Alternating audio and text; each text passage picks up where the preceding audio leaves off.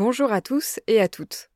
Je vous propose aujourd'hui de découvrir pourquoi la tortue a deux carapaces. Vous êtes peut-être en train de vous demander quelle espèce exotique de tortue peut bien avoir deux carapaces sur le dos. Eh bien, toutes les tortues sont concernées et ont en fait deux carapaces. Ce qu'on considère comme une seule carapace est composé d'une carapace dorsale et d'une carapace ventrale. Elles font partie du squelette de la tortue et totalisent à elles deux entre 50 et 60 os. Ces deux carapaces se forment chacune de leur côté pendant le développement embryonnaire avant de se souder l'une à l'autre. Pour comprendre comment ça se passe, il faut aller jeter un œil dans un œuf de tortue. Installé bien au chaud, l'embryon y construit sa carapace d'une manière tout à fait étonnante.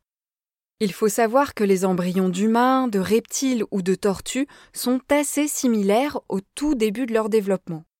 L'embryon de tortue se démarque par l'apparition d'une structure unique dès son onzième jour de vie, la crête carapacique. De forme ronde, cette structure oriente la fabrication de la carapace dorsale.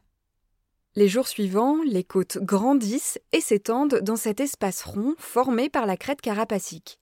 Puis d'autres os vont venir s'insérer entre les côtes et former la structure osseuse de la carapace dorsale. Preuve supplémentaire de leur incroyable anatomie, les équivalents de nos hanches et de nos clavicules sont attachés à l'intérieur de leurs côtes. C'est comme si nous, les êtres humains, on avait nos omoplates à l'intérieur de notre cage thoracique. La tortue est le seul vertébré au monde qui possède cette organisation.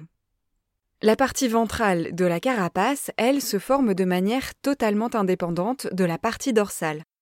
Un peu plus tard, les deux vont se souder et nous donner ensuite l'illusion d'une seule carapace. Comprendre le développement de l'embryon d'une tortue, c'est également comprendre comment les ancêtres de ces animaux ont évolué pour donner les espèces que l'on connaît aujourd'hui. Combinée à l'étude de fossiles d'ancêtres de la tortue, l'étude du développement embryonnaire de cet animal a en effet permis d'éclairer sous un jour nouveau l'évolution des tortues au fil des âges.